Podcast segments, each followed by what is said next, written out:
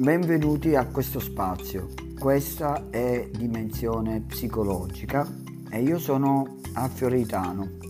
Sono uno psicologo e sono qui per parlarvi della guida antistress per i cittadini in casa redatto dal Consiglio nazionale Ordini Psicologi.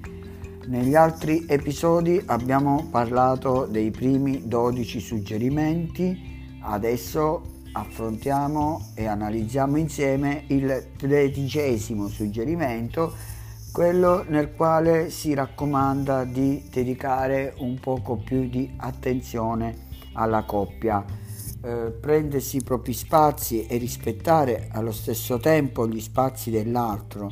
In questi giorni lo sappiamo, condividere momenti insieme programmati, come ad esempio una cena romantica o un'attività da fare insieme, riscoprire i giochi da tavola o guardare un film, diventa un modo per stare insieme e condividere.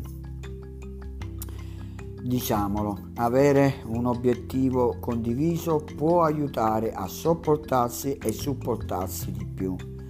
La convivenza forzata può creare disagi, incomprensioni discussioni è necessario risolvere subito il problema, chiarendo i malintesi, e questa è la via per mantenere un clima sereno in casa. Qual è il consiglio? È quello di rispettare i silenzi e i momenti di solitudine dell'altro che oggi più che mai appaiono preziosi.